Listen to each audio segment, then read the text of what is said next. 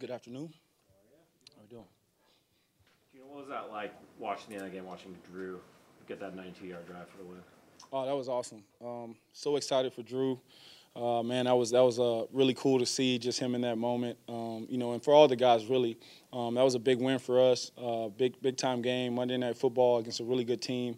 You know, I thought Drew played really well throughout the game, and then you know for him to close it out the way he did, for all the guys to make the plays the way they did, man, I was uh, I was just so happy, man. I couldn't, you know, it was one of those nights where you'll remember for the rest of your life, man. Just seeing him in that moment and just the way that he handled all that um, was real cool to see. He talked after the game about the way you guys have always supported each other going back to when you were competing for the starting job last year. Just what's that relationship been like between you two?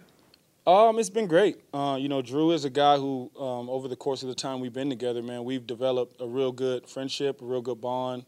Uh, we've gotten to know each other. Um, we even worked out together in the off season. So um, that's something that um, you know I appreciate. Just being here, um, the QB room, uh, the way that we all are together uh, with Shane and Tater and you know Coach Olson and Kerry uh, Sean Mannion, you know Holton when he was here, Brett Rypien, just any you know all the guys, man. They they make it special. You know they make it special. We're collective. We're we're always together. We're working together.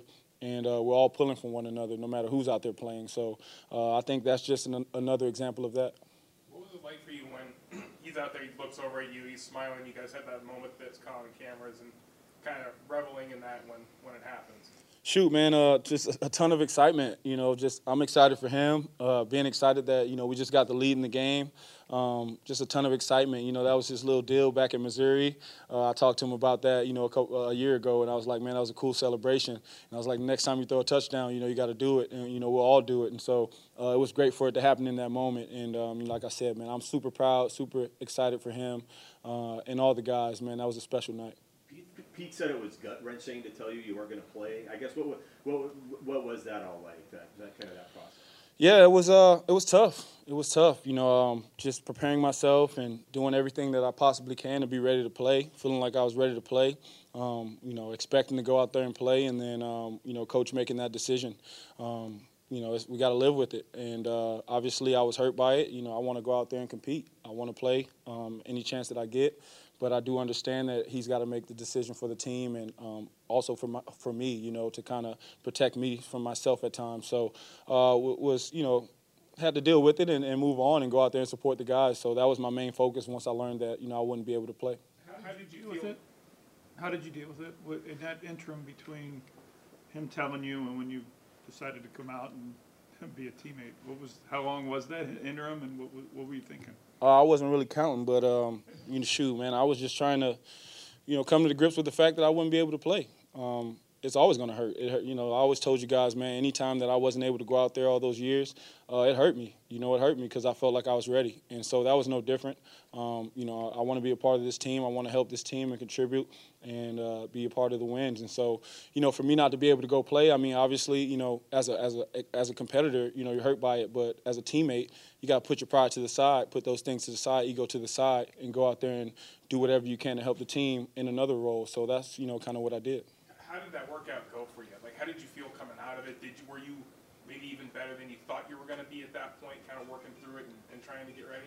Uh, I, I, actually expected it. You know, I expected to be ready uh, because of the amount of work I put in. You know, I talked to you guys about that, about you know the early mornings and the late nights, and um, I think that helps me, you know, recover faster. And uh, so I expected to be ready to play. And um, like I said, you know, coach made a decision, and uh, that was that. But um, you know, I was I was doing everything I can to be ready, and you know, just as I always do. So it was no different there with Certainly, you'd rather be on the field, but what do you learn when you were in a position to help coach or help teach or be the second set of eyes for somebody on the field?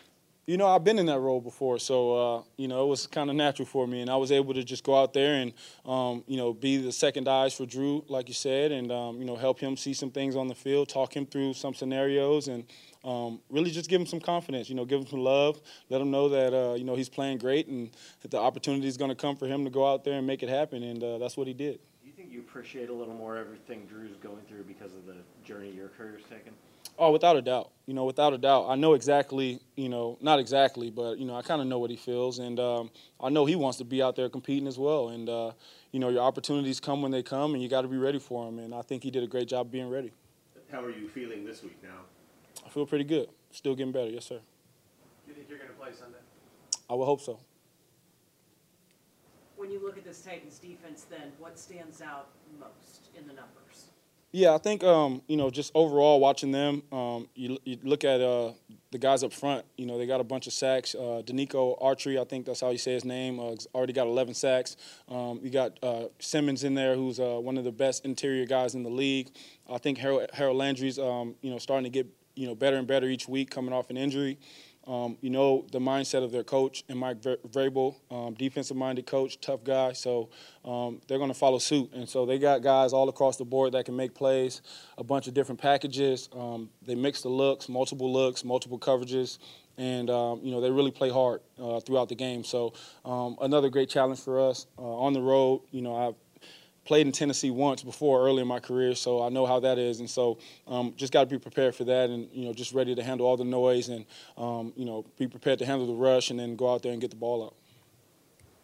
What are, uh, what were you What are you able to do now, maybe physically, that you know couldn't get you cleared on, on Sunday, or excuse me, on Monday? Uh, I'm not sure. I, yeah, I, I felt the same Monday that I do now. with, with Jaxon, two of his touchdowns are game winners now on the year. He's obviously played in some big games at Ohio State previously, but what's kind of made him be ready for, for moments like that from, from your standpoint? Yeah, I think um, you know initially what you spoke on, you know, playing at Ohio State, playing in a bunch of big games, and uh, being dominant in those big games. You know, being the key factor in those games. So he expects to make those plays when the game's on the line. And I think um, just you know from knowing him for the short time I've known him, um, the confidence he has in his ability, um, his understanding of the game, his cool, calm, collected demeanor. Uh, and just the way that he goes out there and competes every single time. Um, when his opportunity comes, he's ready for it and he makes the play. And that's you know that's all you can ask from a guy like that. Um, he's a special player, as I've always said, and uh, he's just getting better and better each week.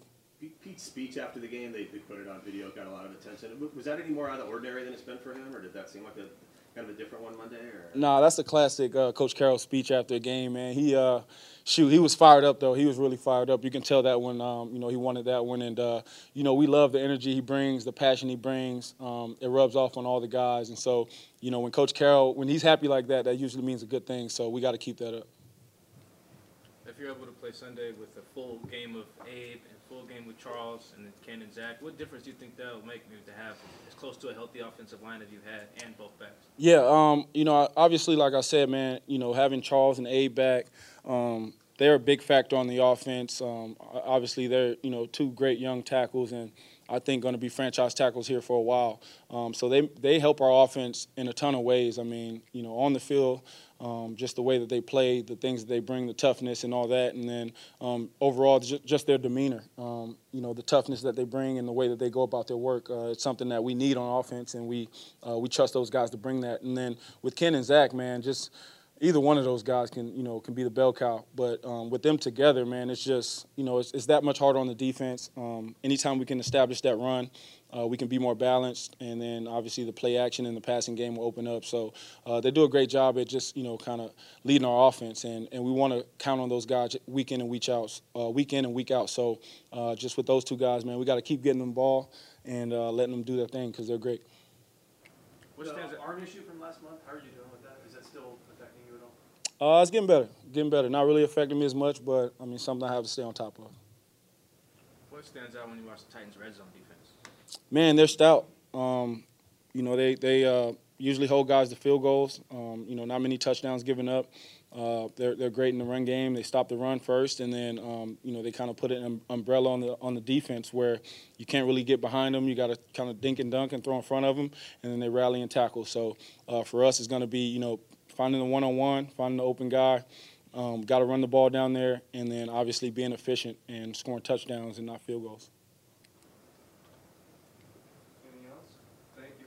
Thank you guys.